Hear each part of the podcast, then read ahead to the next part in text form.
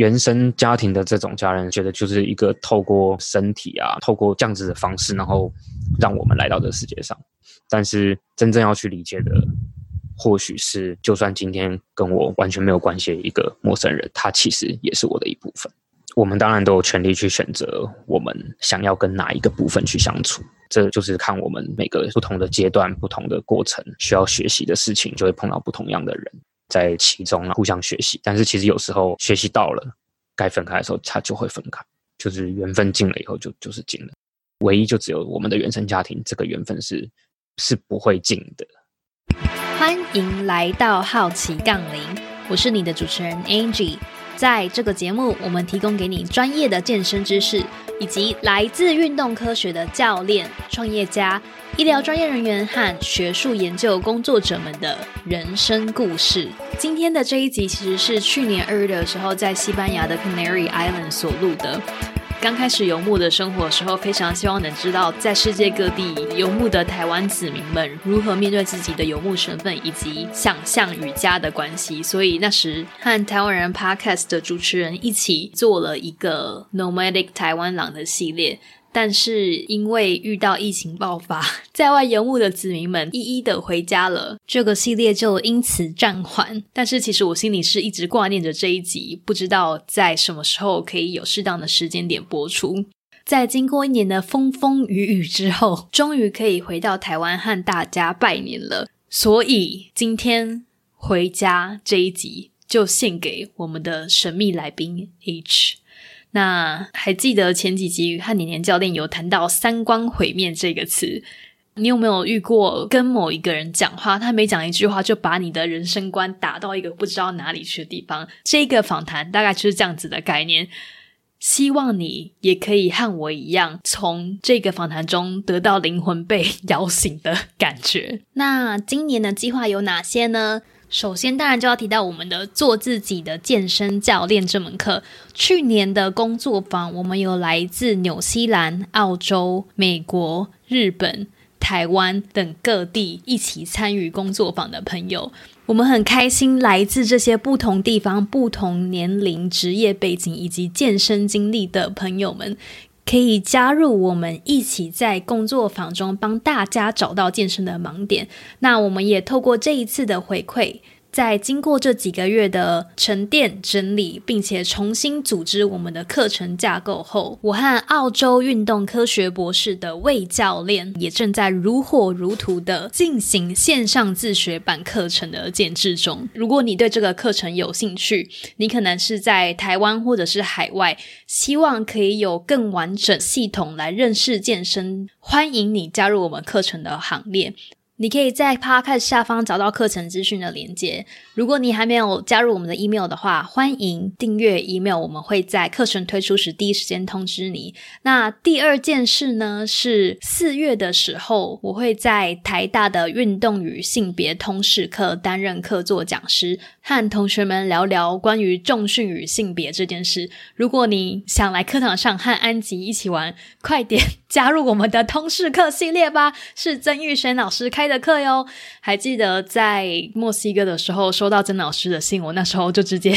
用躺着滚下楼梯，然后在厨房地上打滚。其实对我来说，可以在台大分享我的经验，是还在校园念书的时候的梦想之一。所以今年对我来说，有点是梦想成真的感觉。三到五月的时候，内人也会在台大学中文，所以我们会常常在温州街出没。我们也希望可以在这个区域举办和好奇杠你的听众们的温馨小聚会。如果你想要见到安吉，或者是其他也在听 Podcast 有一样价值观的朋友的话，欢迎你持续关注我们的活动。我们将会在近期公布聚会的时间和地点。那本年度要开启的 podcast 内容也非常精彩，我们有请到在英国的举重冠军的米娅教练，跟我们分享他为什么在骨折以后还可以拿到英国的举重冠军，以及从国内决定出国留学再回台湾创业的过程。去年在我出发游牧前，曾经访谈过的亚利桑那州运动生理学硕士 Bruce 也回来和我们分享他回台湾以后在科技健身业工作的心得。我们也很荣幸邀请到汉草的陈彦志医师来帮我们分享他在推广运动医学和激励与体能跨领域整合一路上的心路历程。除了这些精彩的访谈以外，你也会听到我在墨西哥的训练的教练 Mariana Fletcher。他怎么接触到 Edo Bordal 的训练，以及作为一个母亲和一个教练，训练对于他来说是什么？我在这次久违的 email 也回顾了这一整年游牧和创业的生活所学到的事情。如果你还没有加入 email 行列的话，就快点点击 Podcast 下方加入吧。那最后，请你准备集中精神，我们要进入让你三观毁灭的访谈喽。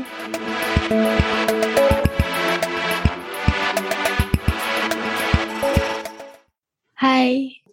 欢迎来到 Nomadic 台湾狼。那可以先跟大家自我介绍一下吗？就是你整个生活的整体，还有你的游牧经验。我七年前的时候，二零一三年的春天，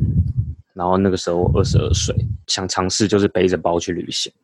然后我就又对雪山啊，还有对一些藏族的文化很有兴趣。所以就也有朋就朋友就介绍我说可以去云南走走，背着包然后就去了，打算说去旅行三个月这样子，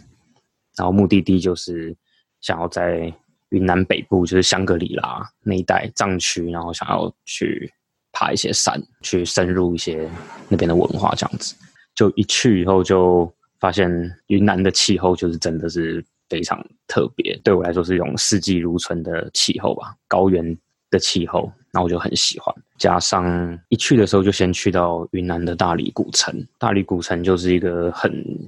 极度自由，然后也很有人文的一个地方，然后我就有点黏在那个地方，所以后来就在云南的北部旅行了大概两三个月，然后就飞回了台湾一趟，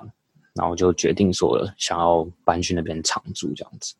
就是你一开始是怎么对藏族产生兴趣的？对于我们来说，它可能只是地理文化的课本的几个章节。听到香格里拉这个字，我可能，比如说，我可能大概对于香格里拉有一点点想象，但那个想象会是从台湾的游乐园来，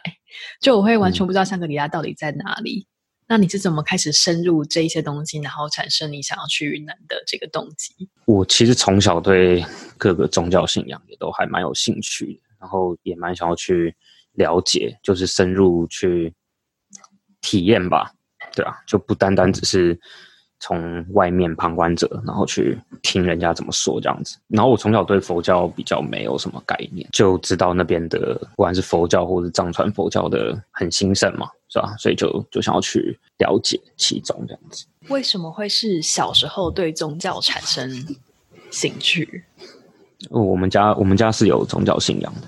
对我们家是基督教。其实我都对很多信仰啊，就是都还蛮有兴趣的，就是会想要自己深自己深入其中去感受吧。你是什么年纪开始对宗教产生兴趣的？从从小就都蛮有兴趣的，但是台湾的环境就传统民间的那种就是道教文化，我没有那么习惯啊。怎么说？就是人人人就是一直在不断的求。一直不停的在求东西，大家都一直想要得到、得到、得到，但是很少人会在没有得到的时候就先去做出感谢。神真的，如果世界上真的有神，神真的需要这些东西吗？需要这么多物质啊，或者是这么多的欲望的东西一直展露在寺庙的前面？其实我是觉得没有，是没有这个必要的。像藏传，应该就是藏传。那我那时候出发前其实有看一些，就是类似像《转山》这这种纪录片啊。我记得是有一个纪录片，是台一个台湾人，然后骑着脚踏车，然后去转山，然后还有很多藏族人也都会去转山嘛，但他们转山就不是骑脚踏车，他们就是三跪九叩的在前进嘛。我就被这种虔诚吸引，就很想要去去感受为什么他们可以，为什么他们可以这么虔诚，而且是用这种很就是苦行的方式去去感受天到底能给他们什么东西。而不是在那边希望天能让他发大财，或是干嘛的，就是又是就是用很苦行、用苦行的方式，对吧？我觉得我好像就是对这种苦行就很有兴趣。好，实在是太有意思了！我真的觉得一百个问题冒出，听众心中应该也是一百个问题冒出。刚刚出现的第一个问题就是，你那时候提到云南有给你自由的印象，为什么会是自由这两个字？那个云南的大理古城，那个时候就是那个时候，就是十多年前，那时候是一个很特别的地方。那边有一条路叫做人民路，就人民路是一条很特别的一条一条街，就是很多人都会在人民路上自由的摆摊，或者是自由的卖艺，或者是自由的做任何的事情，不管是赚钱，或是跟赚钱没有关系，或者是只是想分享自己的故事，或分享自己生活，或甚至就是跳舞，然后玩音乐。然后或者就坐在那边喝酒，就在坐在那边聊天，就是那条街很特别，它非常的自由。然后那条街的自由是持续了好多年这样子。然后我那时候去的时候，是其实有很主要是有被那条街给吸引到，因为我在去之前那时候我是在做手工染布的，就是我自己在台东，然后有就是有自己在研研发一些染布。后来我去到那边，我就发现，哎，这么就是竟然有这么就是可以随意摆摊的地方，然后我就就在那边开始卖起自己的染布，然后也有很多朋友是在玩音乐的，然后就反正每天每天就是大大概四五点的时候，就会陆陆续续就会去人民路上聚集，然后人民路上有很多的族群，很多不同的族群的人，大家都会找到自己的圈圈，在那个地方找到自己的位置，这样子。不的不止华人，大理是一个很国际化的地方，大多数都是外来者，然后还有然后中国其他就是县城县市的人，然后会去那边定居这样子，对啊，因为那边的气候也是就真的非常好，就是四季如春的气候吧，对啊。天哪，被你这么一说，我真的，我今天已经决定好，我们晚上就是要来看《转山》这一部片。你后来又到了。泰国对吗？还有其他地方？对我那时候决定留在大理，有一个很大的原因就是我认识我，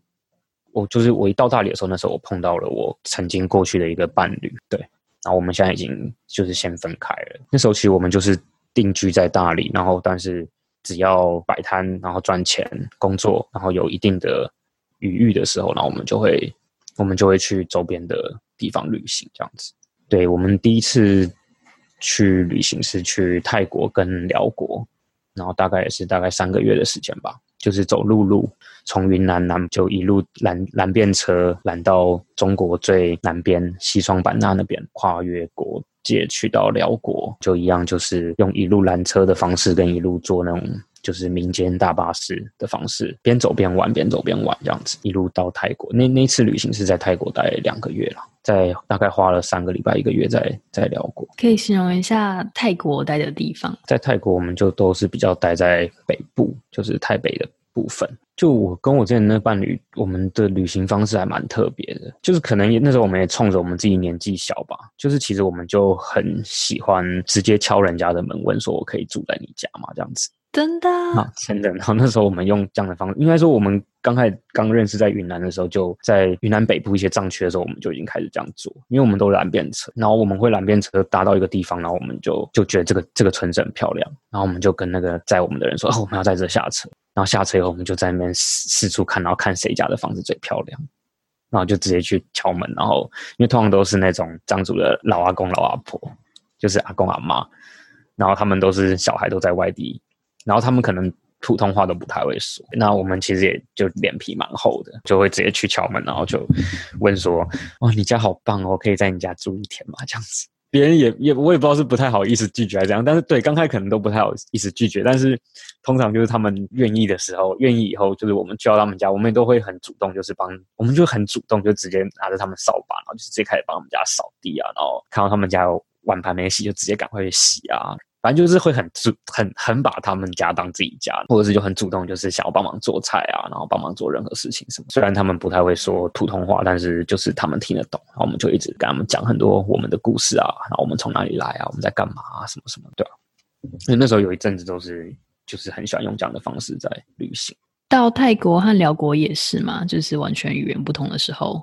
在泰国跟辽国就比较是，就是我们通常都会带着帐篷，都会租摩托车啦。因为我很喜欢搭帐篷在深山里面，所以会骑着一个小摩托车，然后就载着两个人大包往山里面或瀑布的地方就就骑就对了。泰国跟辽国有很多那种竹寮吧，就是农民他们就是休息的时候喝茶做个饭的一种，就是用竹子盖的一些小寮、小小竹寮这样子。然后我们通常就是会。借用他们的主料住个一两天、两三天，因为有一些田就已经荒废了，就是不是那个季节的，对吧？所以您在泰国大部分时间其实也都是住在帐篷。就突然我会骑摩托车骑到一个，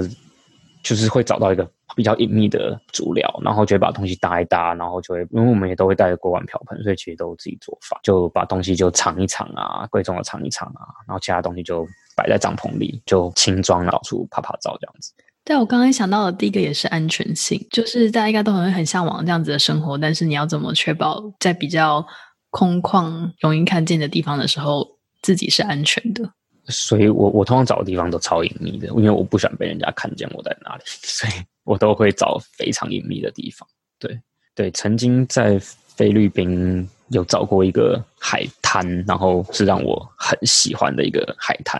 因为我找到那个地方，我真的觉得隐秘到一个不行。就是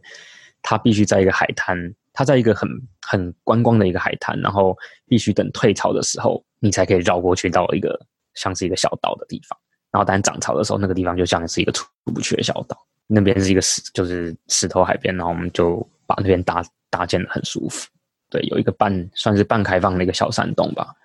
所以可以遮雨这样子。然后就把那边搭建的很舒服，所以就。在那边就住了大概一个礼拜吧，因为就是很隐秘，不可能会有外人发现的地方，这样子啊，太酷了，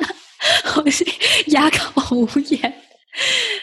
像你刚刚提到敲人家的门去住人家家里，可能就是比较普遍的有一个另外一个版本叫 couch surfing，但这个又更 local。然后我觉得光光是 couch surfing 那种，你要先征求人家同意，都是已经要很大的，比如说，就你已经。你很确信，可能人跟人之间是友善为基底，你很确信社会信任跟这种 generosity 是存在的，你才会去做这样子的事情。对你来说，你敢去这样子敲人家的门，然后确信人家对你是怀好意，然后确信大家会是把你当成自己的同胞一样，这样子的收你在他们家里。你对人际关系的想象是什么？那时候？其实那个时候主动想要做这件事的是我我之前的伴侣，我就我刚开始会觉得有点不要脸，然后会觉得就是这脸皮也太厚了吧，就是做这样的事情。但是后来换一个角度去思想，就是如果今天有人来敲我家的门，如果真有人今天就来敲我家门说你家可以借我住吗？我觉得我说我会说好。就如果我住在山上的话，因为在城市不可能会有人按我的对讲机，然后说哎我可以上上五楼睡一晚。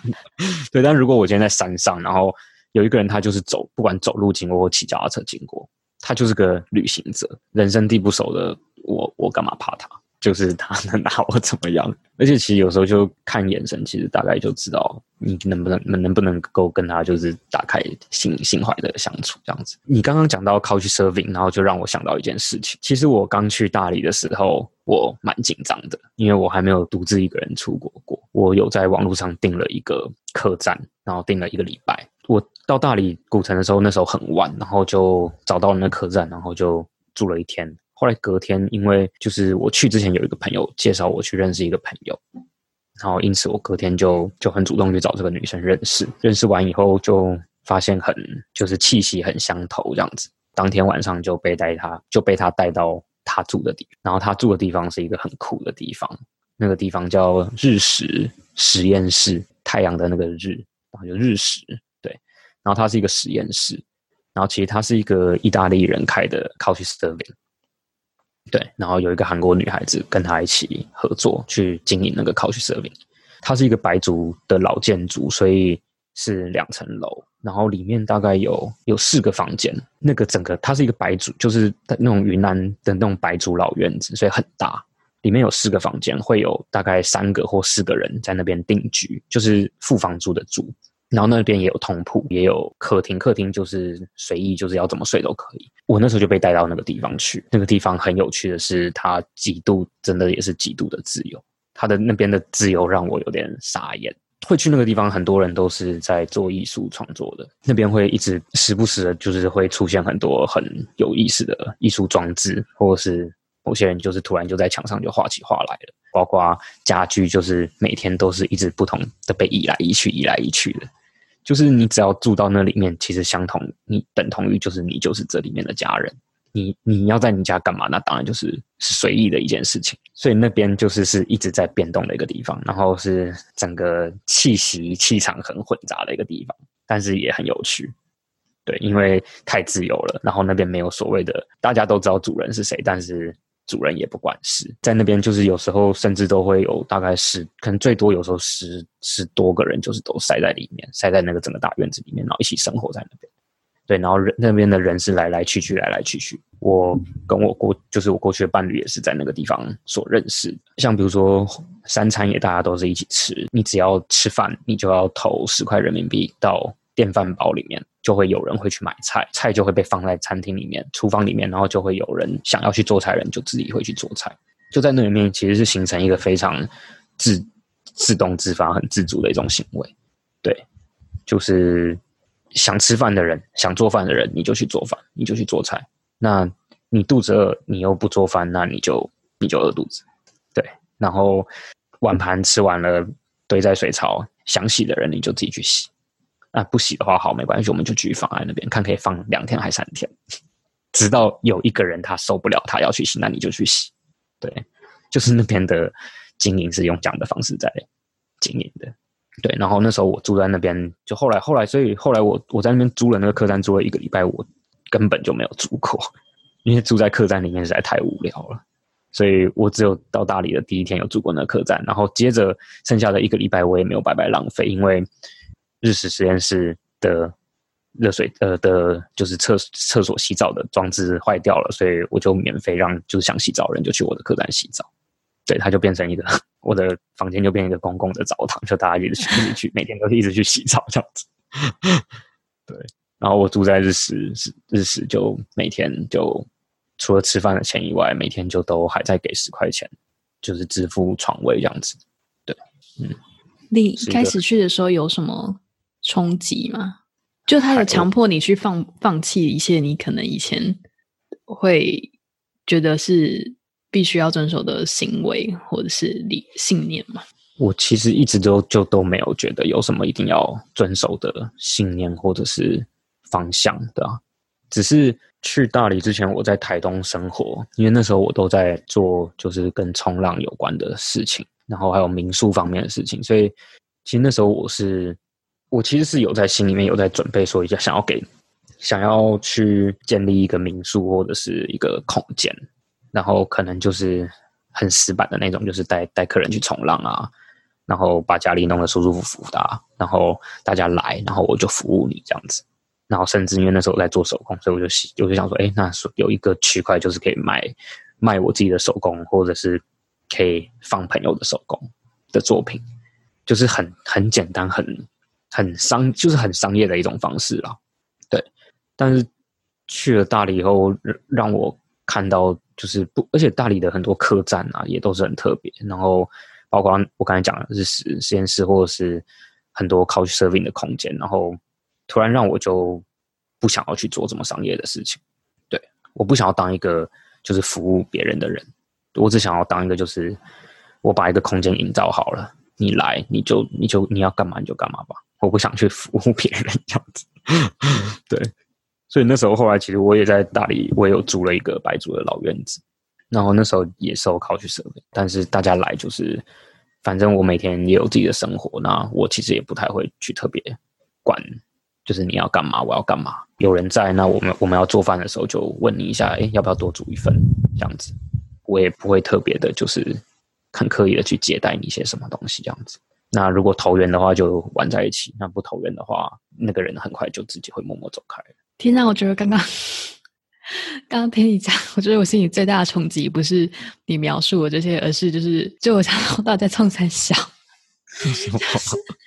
因为就是我来旅行，就是我就想要进入一个一个 nomad community，然后因为我相信，就世界上一定会有不止相信那一些可能台湾相信的主流文化生活方式。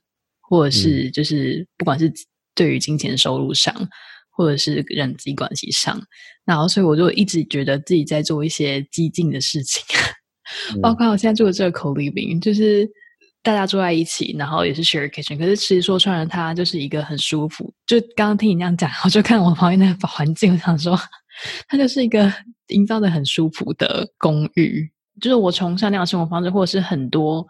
世界上正在营运的商业模式，也是标榜这样子的方式，比如什么 co living 啊，什么什么之类的。但是每一个就是厨房跟橱柜上面都标好你的房间是哪一个柜子的哪一个，然后你不会去越界，对你也不会去拿人家的东西来吃。就是大家等于是大家把东西清理干净，是为了不要冒犯别人，而不是说哦，我是一家人，就顺便清理一下，然后就觉得啊，天哪，我真的是。觉得太傻眼了。你讲到这个，我想要，我就让我想到一个事情，很好，很好玩。就是那时候我还不太懂，就是那时候我刚到日食的时候，后来我在日食住了第三天以后，带我去的那个女生朋友，有一天下午，那个意大利人，就是那个 owner，他突然就跟那个女生就大吵一架，在院子就是整个就是 fuck fuck fuck，就是什么呼妈妈吵大声，然后，然后我就。跑到旁边，然后就去听，然后大家都在那边看，就看，就反正大家就坐在那边看他们吵架，他们就在那边骂到就是整个很很激烈这样子。然后后来听着听着，我才听懂为什么他们要吵架，因为我朋友在房间里藏了食物，他把他他在外面买了一些食物，然后他因为他不想分享给别人，所以他把它放在他的房间。但这意大人意大利人就不爽，他就觉得你凭什么这边所有东西都是血你凭什么把你凭什么放你你自己你不想分享的东西放在房间？就那时候，那个地方有一个这样子的一种机制，就是就是那边所有东西都是分享的，所有东西基本上是只要不是像比如说啊我的太个人的东西，比如说就比如说你你去超市买很多就是零食、饼干、糖果啊，然后一包一包，然后这样放在自己房间放起来，其实这个行为在那边是不太能被接受。有多少东西大家就共享啊，没有多少东西大家也共享。如果今天公费不够买这么多的菜，跟不够买那么多的。就是食物来做今天的晚餐，那今天大家就是吃很少。但是如果今天那个电饭煲，我说就是可以存钱进去的电饭煲里面，就是有很多钱。那今天做饭的人想要做的很丰富，那就做的很丰。对，它是一个非常共享的一个机制。对，在在那个那个那个实验室里面，对，是这样的方式在在运作。经历过那样子的生活以后，你怎么还能回到台北生活？诶，嗯。我我我觉得，我觉得我现在身边相处的朋友们也都还蛮蛮分享的。当当然，我我以前就是生待过很多，就应该说过去有过过很多群居生活啊。对，那当然不止在那个日式那个地方，我家其实也都是让很多人就是随意来居住。后来也有到山上朋友家，反正就是在大理的生活其实都很群居。就是后来就算我我跟我过去的伴侣，我们有自己的房间而已，但是朋友随时都还是一直住在我们家。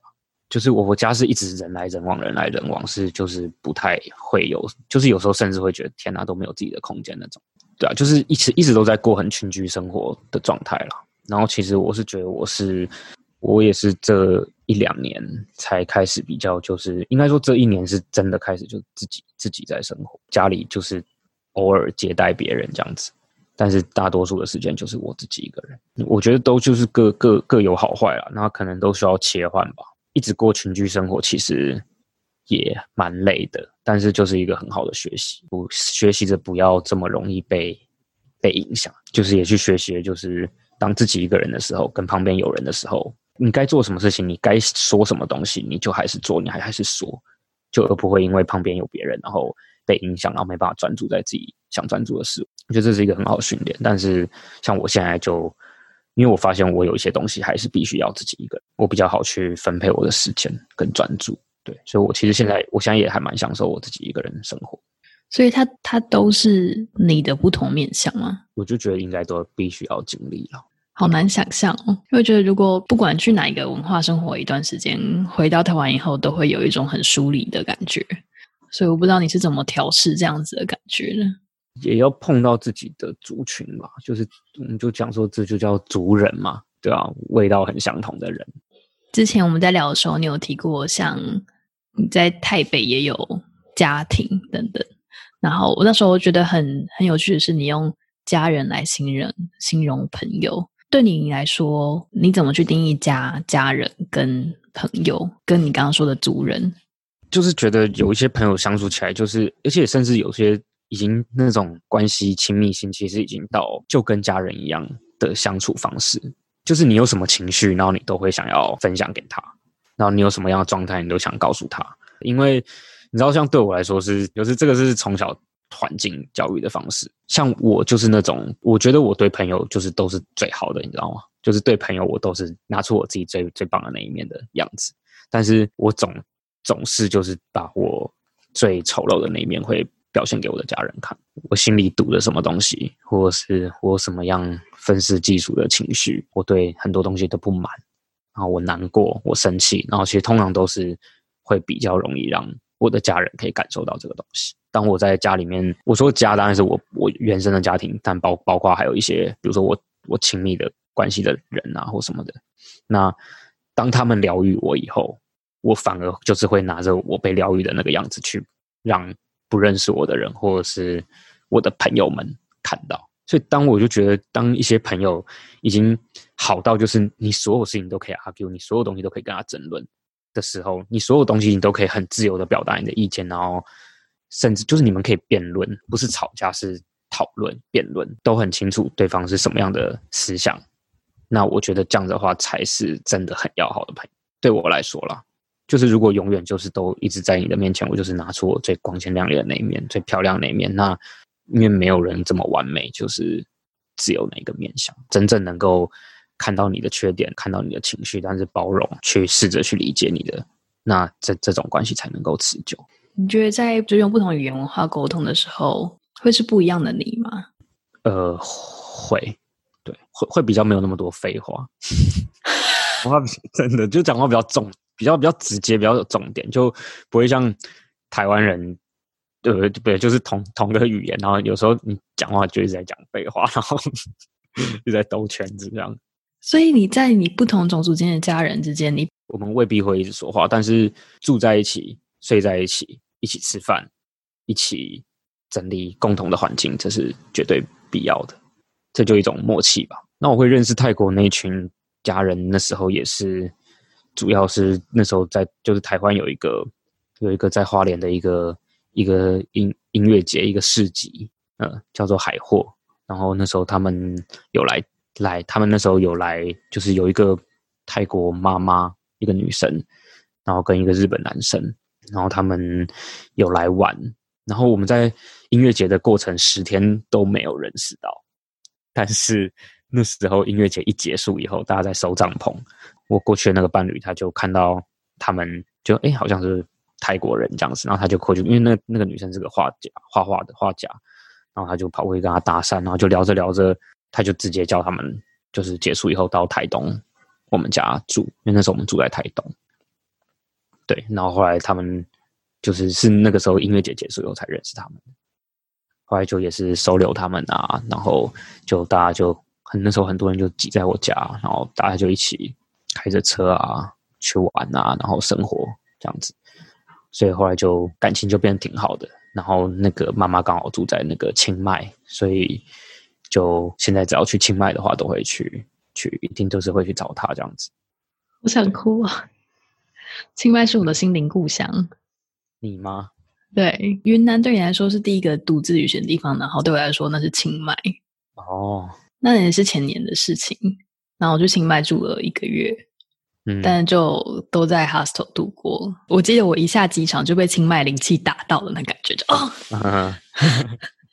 因为我去的时候就只听过清迈，就是我看过清迈这两个中文字的写法，嗯，然后就觉得这两个中文字写法很酷。然后，所以我订了就是联航机票，以后我就去了，然后就完全没有。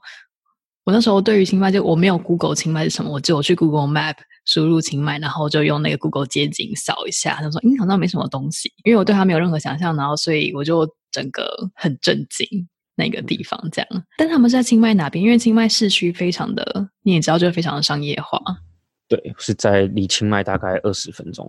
路程的地方，但是他们也都是他，他也都会每每天都会去清迈，就是塔佩门附近摆摊啊，就因为他也是做手工的。反正去泰国就是都会去去找他，然后在派也有朋友这样子，朋友在派有一个竹林，他他在他他他租了一个房子，一个小木屋吧，然后在竹林里面一个很隐秘的地方。然后我们现在大家去就会去在他家，他家就在竹林里面，然后旁边一条小溪，然后我们就在那边搭满帐篷，大家就生活在那个地方。你刚刚说，就是一个人生活跟群居生活都有它的必要性。怎么去看待隐私权这件事，或者是你觉得它不应该被用“权”这个字来诠释？其实我算是，我觉得我比起很多人来讲，我算是还蛮需要自己空间的人。我我没有那么喜欢一直一直一群人，对啊，就是我我是还蛮蛮会自己一个人，就是就自己出去走走，自己出去晃晃，或者是就是多给自己一点空间的人。呃，像我前年在泰国的时候，那时候我其实从派到美红松路上。可能会有一些就是山头啊，那时候我是在一个傈僳族的山区，然后找到了一个寺庙，在一个岩石的山顶上有一个小寺庙，然后在那边看守寺庙的那个两个和尚都已经回家过年了，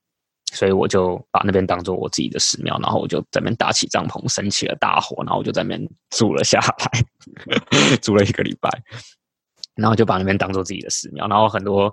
就是泰泰国人要去拜拜，然后就哎。那种一早看到，然后看到我就也泰文也不太会说人，然后在那边拿着扫把在那边扫地，然后就啊，扫地卡，然后 就是当做自己家这样。然后他们就说：“哎，你住在这？哦，对对对，就是和尚不在这，所以我我现在住在这。”然后他们就哦，很好，很好，很好。那那谢谢你打扫环境这样子。就是然后后来就是我我是还蛮会自己骑着车，然后去到一些比较深山的地方，然后。就训练吧，当做一种训练，跟自己相处，对啊？然后其实有时候就很安静啊，就也未必要做什么。其实有时候其实不做什么事情是真的比较困难一件事情。在这一些非原生家庭的家里面，就这个就强迫把别人生命置入到你的生命里面的这个成分存在吗？还是你是可以自由离开的？一般说原生家庭，因为你是不能选择你谁可以成为你的家人嘛，所以你的好坏他们都要接受，他们的好坏你也都要接受。但是对于你可以选择的非原生家庭的家人来说，这一种关系存在吗？我觉得就是都是一样的。对，就其实我觉得没有，就是一定要一直相处在一起这件事。就是像我们跟我们原生家庭也一样，就是你有一些地方你会感受到很契合，那就好好相处。那有时候感觉到没有那么自在的时候，其实就大家各自去。去过自己生命该做过的的的的事情，去做自己想做的事情，然后跟像朋友之间的这种家人也是一样，就是我觉得这就是一种默契的存在，就是就是你你知道你跟他们的关系不是只存在于就是一种互利的关系，这就要扯到可能我认为所有的生命都是有一个共同性，就是 we are one 这件事情，所以真的要去讲所谓的家人不家人，其实。严格说起来，其实我们大家都是家人，只是原生家庭的这种家人是一种，我是觉得就是一个透过一个身体啊，然后透过透过一个这样子的方式，然后让我们来到这个世界上。但是真正要去理解的，或许是就算今天跟我完全没有关系的一个陌生人，他其实也是我的一部分。但是我们当然都有权利去选择我们。想要跟哪一个部分去相处，但是就是这就是看我们每个不同的阶段、不同的过程，然后需要学习的事情，然后就会碰到不同样的人，然后就是在其中，然后去互相学习。但是其实有时候互相学习，学习到了该分开的时候，他就会分开，对吧？就是缘分尽了以后，就就是尽了。但是唯一就只有我们的原生家庭，这个缘分是是不会尽的。我觉得好像也不能这样讲，没关系，这是一个非常很超困难，对啊，很很哲学，很困难定义的问题。但我觉得，就是我也是相信，就是我们可能都属于同一个病，都是很大的整体的一部分。但如果是在这前提下，缘分为什么会尽？就功课做完了，那是什么意思？就是你该学的就学学到了，该检视的东西已经学到了，嗯。但是缘分尽了，你们分开以后。还是一个 one 对吗？嗯，我觉得是对，可能死了以后才会知道。你怎么去看分开跟说再见这件事情？我觉得我超不能接受分开跟说再见这件事情，因为我现在我现在还是有很多就是不愿意分开的人事物，但是这就是人跟人之间、灵魂跟灵魂之间、生命跟生命之间，就是。只要有一个人不愿意，那那他就是必须得分开，包括跟动物之间也一样嘛。我觉得这个分开有很多种，一个是可能，比如说旅行上可能会你跟你跟一个萍水相逢的人说，我们之后一定有机会再见面。这个就可能未来会有机会，但是不确定这是一种。但是你跟这个人，就是你只能知道他，你跟他非常契合，所以这种分开对我来说是有一点可惜。可是我也不会完全不抱希望这样。然后第二种就是可能会像比较像你说的那个泰国的家人，或者其他地方的家人，就是你知道接下来这一段分开是一定会发生的，但是你也知道未来再见面也一定会发生的。然后再就是可能。就像你说，缘分尽了的人，就是他真的在你生命中扮演很重要的角色。但是因为缘分尽了，所以你必须跟他说再见到。你真的不知道什么时候会再见到他，或者是他还不会想，还会想不想再见到你？嗯，就对于这些不一样关系的人的再见，你怎么去理诠释？我觉得这这种事情就是说都很简单，但其实要做就真的蛮难的。像我说的出来，我其实也不是做的非常的好，但是。我当然是希望我自己在跟很多生命的这种缘分上，就是任何事情吧，就是我我当然会希望我是以一个从我从另一个视野视角，然后去看我的生活，跟看我的跟所有人事物的关系，就把它当做一个体验而已，而我就是一个旁观者的角度去看这些东西，然后所有来到我生命中，所有从我生命中离开的这些事情，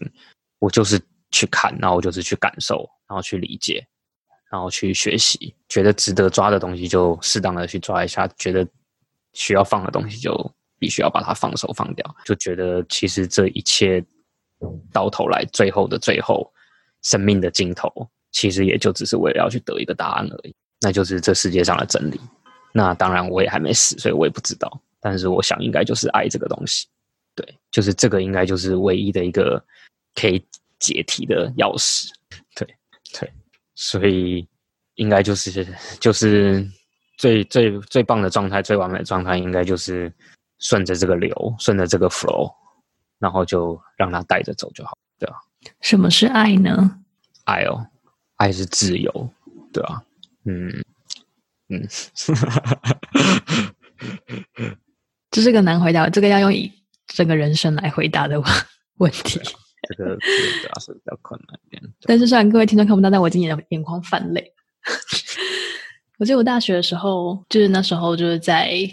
就跟着我的我的人生 mentor，然后大学是念外文系嘛，然后的 mentor 他就是一个非常哲学家的人。那时候我就在念《百年孤寂》，六个 generation 迭代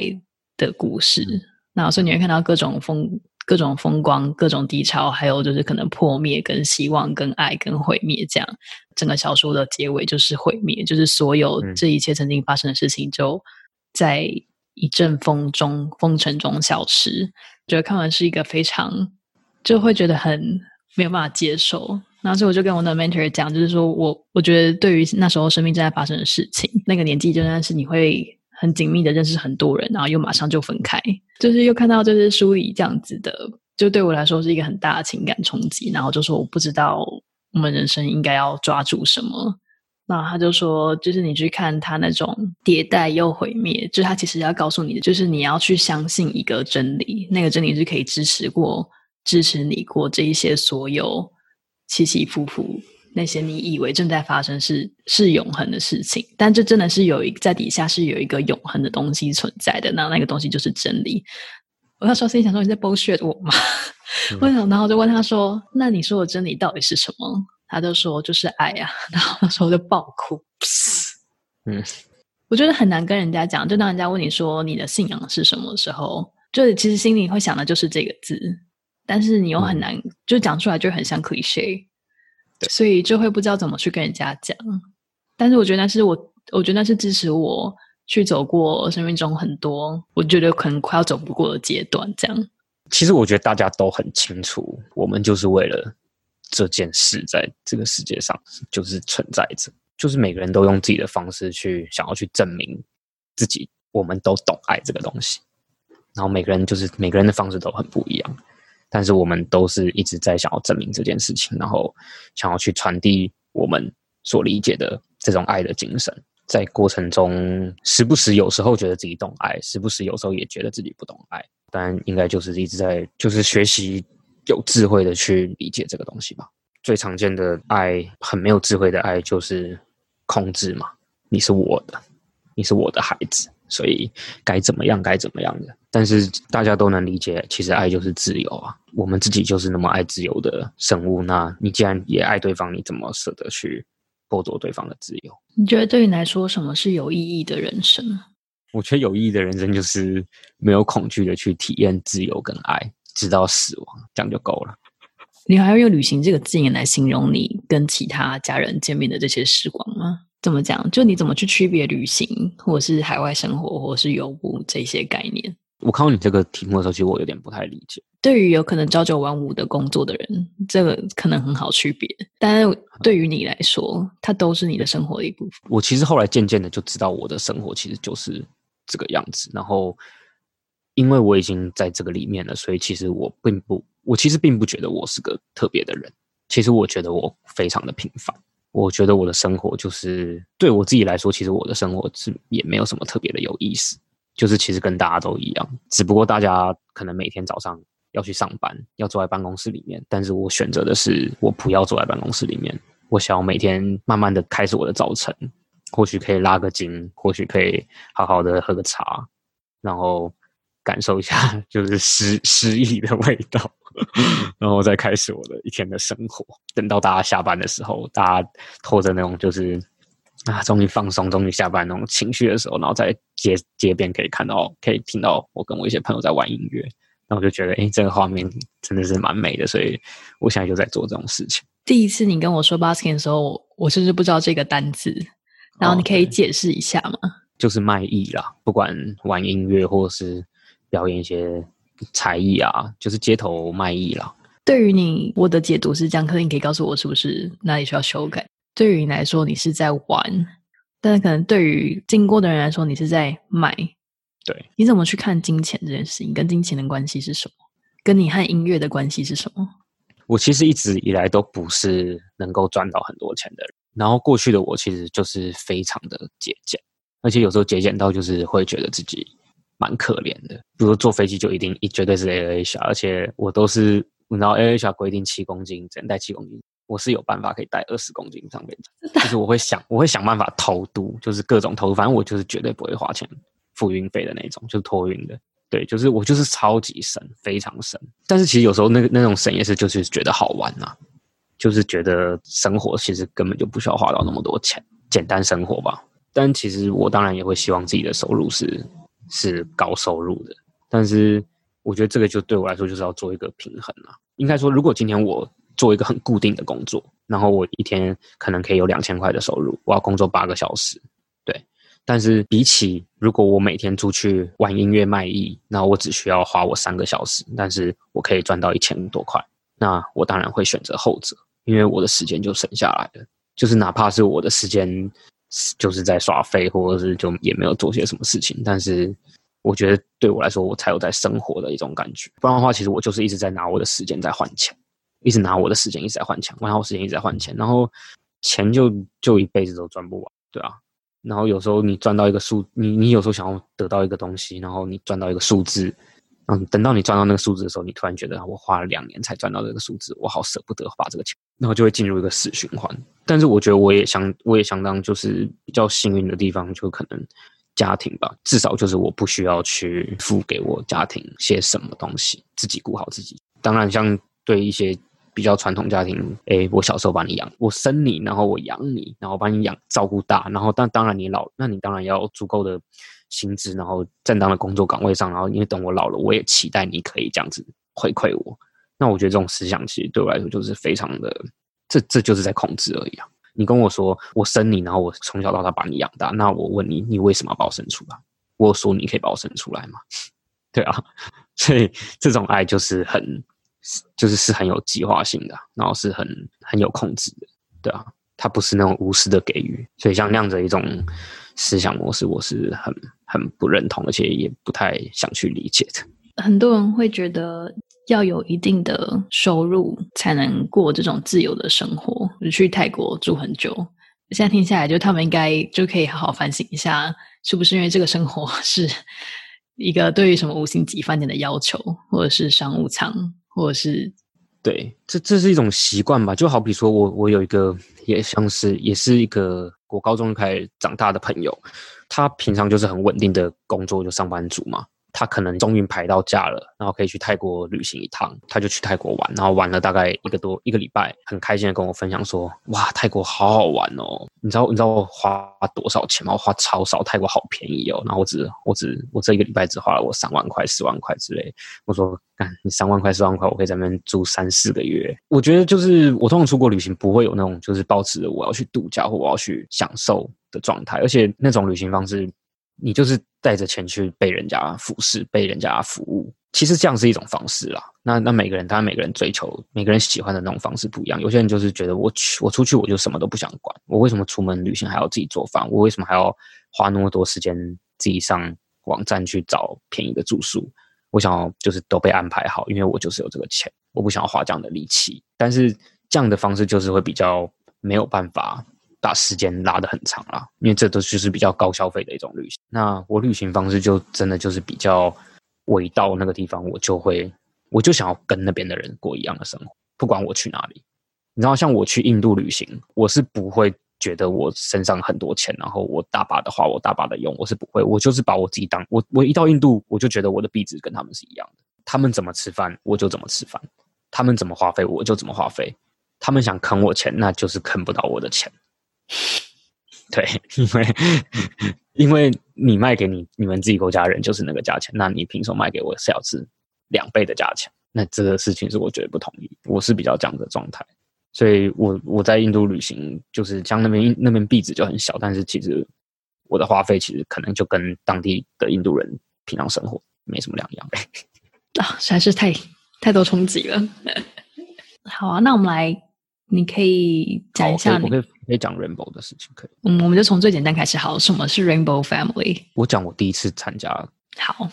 一四年的夏天，那时候我在大理，就有被邀请到去内蒙参加一个活动。我只知道说那个活动叫做 Rainbow Family，然后不是 Rainbow Gathering，是 Rainbow Family。后来我们就收到了一个就是很很神秘的小地图。然后跟指示，我们就往内蒙的那个区块，然后就出发了。后来就坐车坐到了一个很偏僻的一个小镇，然后那个小镇就是也是什么都没有，然后路很大很宽，然后都是旁边都是沙漠什么的。后来就在那边歇了一晚后，隔天有通报在草原的人，然后他们就有派人来开着吉普车来接我们进去，这样子。那个时候是我第一次参加 Rainbow。方面的活动，就是那时候就被载了大概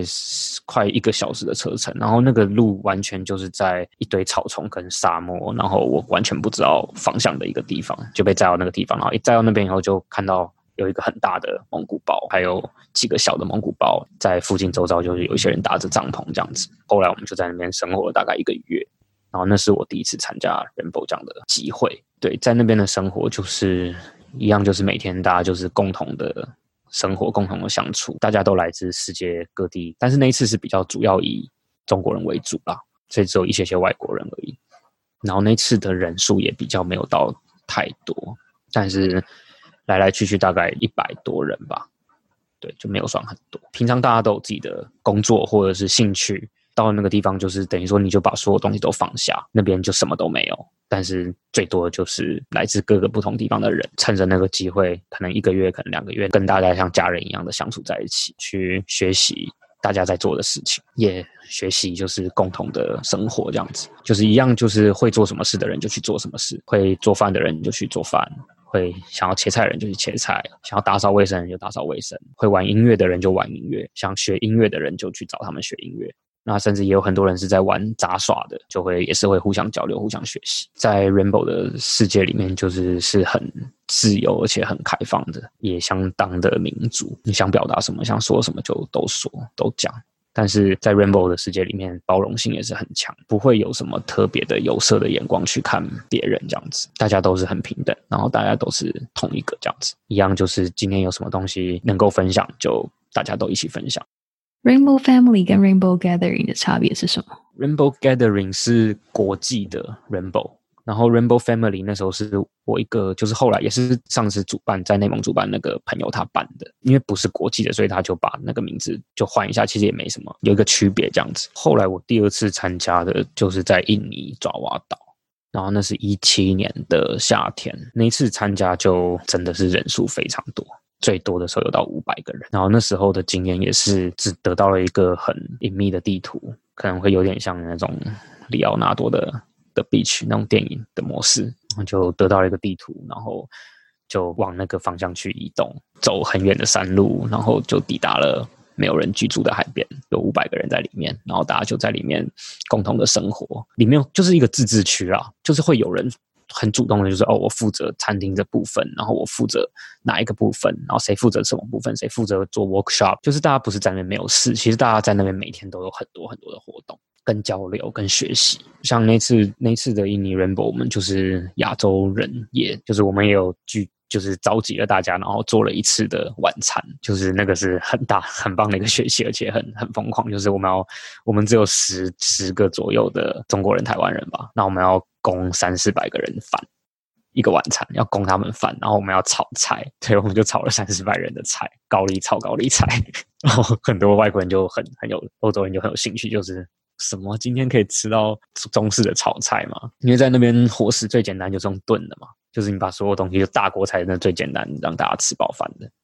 然后在那边一样，就是所有事情都要很煮。你今天有力气，你想要去帮忙出到山里面去采买，那你就去做这件事情。你今天有办法可以，你的技能是一些艺术方面的，你开想要开 workshop，你想教大家怎么玩打鼓，想要教大家怎么使用一个乐器，你就开 workshop。你想找大家一起来画画，你就开 workshop。反正就大家就在那个地方，然后生活，然后大概一个月、两个月，然后互相交流、互相学习。像在这么大的聚会里面，资讯要怎么流通？就比如说，你今天想要开一个音乐的教学，那其他三四百人怎么知道？Rainbow 最团结的时间就是每天吃饭的时候，因为所有人都要吃饭，所以我们称那个叫做 Full Circle，就是我们会所有有多少人就多少人，大家就是围一个大圈圈吃饭。像盛饭绝对不是你自己，像自助餐你自己走到前面去盛，不是这样子，就是你只要坐在你的原地就好，会有打饭的人把饭菜到你的面前，然后服务你，把菜跟饭盛到你的碗里面。只有在吃饭的时候是大家会。绝对会聚集的时候，所以也就是在公布所有事情，跟你想说任何话，或者是甚至连鸡毛蒜皮小事，就是哎，你捡到了一个钱包这种事情，就是都是在辐射口的时候要去做宣布，就是明天有什么 workshop 啊，或者什么什么。那通常我们生活那种都是没有电的嘛，那边。Rainbow Family 跟刚刚提到的日食实验室，日食可能的规模还是比较小一点，所以可能大家可以平等在一起。可是像 Rainbow Family 这样需要组织这么多人的地方，会有权力阶级吗？像我们上次在印尼那一次就有发生类似的一点点，就是看到某就是某个人又开始有一点那种表现权力阶级，就是嗯，就是做很多事情总会有一个主持人，但是你今天只是出来负责主持，或者是你今天是已经超越了你的你的那个权利，我们已经感受到你不止在主持，你甚至有一点在操作的时候，那那个时候大家就是会有意见，像上次就也有发生类似像这样的事情。就是因为我们在会有一些仪式嘛，就是跟 Gary 人要结束了，然后大家就生火啊，然后要就是要 party 一下这样子，那可能就有人就比较有那种他正在主持，但是可能就有点带有那种那种阶级，所以很快就大家就当然就会不满。天哪，真的很难要一起做事，可是又没有一个权力中心，对啊，leader，因为 The Beach 那部电影里面的 leader。真非他就是在讲，就是是一个很大的电影元素嘛，所以我在我很难想象没有权利的地方要怎么有做，一定会有，一定会有比较带头的，就是比较会出出头去宣布一些事情或者是去讲话的人，对啊，一定需要这样的一个角色，但是就会在这种关系里面，就是大家都还是很清楚，就是不会希望那个角色。自我膨胀吧，因为大家都是平等的，就是我们都是平等，我们都一样。只不过今天刚好我负责的是做饭，你负责的是宣布事情，就仅此而已，对啊。那同样只要有有点越过那个那个东西的时候，其实大家都很敏感。在这样子的互助跟自主自发社区里面，会有可能我们传统的社群里面占人家便宜、完全不做事的人。哦，那当然很多了。像一个这样的这种集集会要控制的好，其实不是一个很容易的事情。那这个就是在资讯上面，谁能够收到这样的一个资讯，或者是能够什么样的人可以来参加这样的活动，其实就是他会有一定的审核，就是他也没有办法审核。但是通常像这样的活动都会办在比较比较难抵达的地方，因为光是你有心要到这个地方，就是一个很大的一个关卡，而且简陋的资讯就是一个最大的关卡。就是谁会看着一个像小孩子画的地图，然后你就说我要去这个地方？正常人都不会想做这件事情。所以你先相信的那一张地图就是最大的一个门槛，接着就是跋山涉水，那这就是一个更大的一个第二个门槛，对啊。但是当然还是相对有时候像这样的机会，还是会有很多 party people 啊，带着很多乐色过来啊，玩着玩着，反正就是觉得就是因为其实像这种活动，它可以进行下去，它都一定有一定要 donation 的。每天都有 donation，每天都会要有 donation 的仪式，然后才能让这个活动它一直持续的下去。但是当然也有很多人就是是来享乐，就是没有要给予任何东西的。但是既然是这么自由、这么包容的一个社群，其实不会去聊这些东西。就是这个都是需要时间、需要经验，然后才能在里面自己体悟，然后会才会自己去去发掘的。像我觉得我第一次。参加这样的活动的时候，其实我也很懵懵懂懂。应该说不是我不想要做些什么，而是我不知道我能做什么。有时候会是这样的一个问题。大家都很会做很多事情，但是我不知道我能做什么，然后我就只能傻傻的在那边。但是后来随着时间，随着有这样的经验以后，我就知道，哎，我也想要变成那个可以去分享东西给别人的人，对啊，哪怕是今天到一个地方，我什么时候不会做，但是打扫卫生打总总该会吧？那我就去做这件事情。对吧？比如说，你刚刚在讲准备煮饭这件事情，好了，今天已经可能十个人就达到煮饭团队的上限，那再多超过十个人，可能就变成煮饭这件事情变得很没效率，就 会有这种事情发生。那那就没效率没有关系。像那时候就也很有趣，就我们那时候炒菜，然后但是很多欧洲人不懂为什么把菜切的这么整齐。对，然后但是我们就觉得啊，炒菜就是你，就是你，就是你个豆子，就是给我切一样三公分，就是我就很硬性规定这个东西，就是不要问，切就对了，就是就是还是很好玩啊。而且其实像在 Rainbow 的厨房是很有趣的一件事情，我们不只需要做饭的人，我们还需要玩音乐的人，要不然做饭很无聊，所以大家就是做饭人就在那边喊说，Kitchen need music。然后就会有一些人就咚咚咚，然后就带着乐器然后跑过来，然后帮忙玩乐器这样子，对啊，会这么乱叫，说啊没有没有柴了，然后就有人就会听到很远方的人就听到，然后就好好我弄，然后也不知道是谁在喊，然后就咚咚咚过了半个小时，一堆柴就过来，然后那个人就跑走了，就是需要什么就大大声喊出来，然后有时候会有人帮助，有时候就。没有，但是就就是这样子，一个很很自主的一个生活状态。这个不知道能不能分享？哎，就是如果大家对于 Rainbow Family 有兴趣的话，然后愿意跋山涉水的人，他们会通常一开始就 Rainbow Gathering 机会怎么发生？会会是从哪边公告？其实就是有心的话。自他这个这个事情就会自己找上你，我觉得很多人就是这样子的。其实很多资讯很多事情其实都是现在现在网络或者现在资讯其实很发达，其实它就都藏在那些细节里面。然后其实就是因为这个不是一个什么很很秘密或者是很它不是一个秘密，它不是一个很私人营运的一个活动，对吧？它其实是很世界性、很公开，而且甚至很家庭的，而且是从小从小孩到老人都都有在参加的一个活动。对吧？不是只限于二十二十三十岁的年轻人，他就是很多老头子都就是一生中就是可能就一直在跑这些活动，因为他们觉得在 Rainbow 的关系里面是很自在的，对吧？然后甚至有很多小朋友，他们就是在这样的一种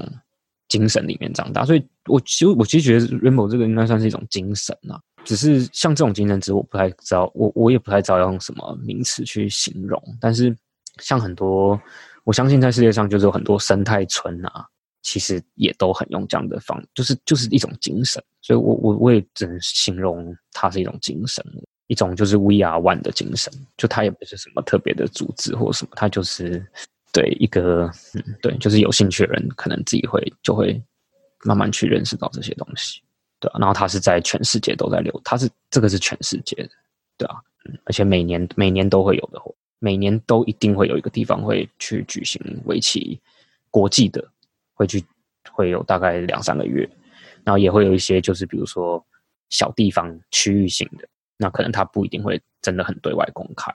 了解。如果我们想要知道对于这样子的生活或是价值，想要进一步了解的话，你会推荐什么样的资源？这这有点难。对你，你先看一下《钻山》啦，说不定那是我我很久以前看觉得很好看，现在看可能觉得也还好的东西。现在看可能就是描述到你生活的皮毛这样。对你先看一下。我这我觉得我的人生已经被重构了一次。好，谢谢。好的，今天非常谢谢你。感谢你收听这一集的好奇杠铃。如果你觉得只有听 Podcast 知识还不够过瘾的话，欢迎订阅我们的 email，我会定期发送给你独家学习资源连接以及我们的 Meetup 读书会等活动抢先报名的机会哦。你可以在网址输入 curiousbarbell.com/slash/subscribe，或在本集下方找到 email 订阅连接以及我们本集讨论到的相关资源。如果你喜欢我们的节目内容，别忘了推荐给你的周遭朋友。Apple Podcast 的听众也请给我们五颗星，并且分享你的回馈哦。那再次感谢你的收听，我们下集见啦！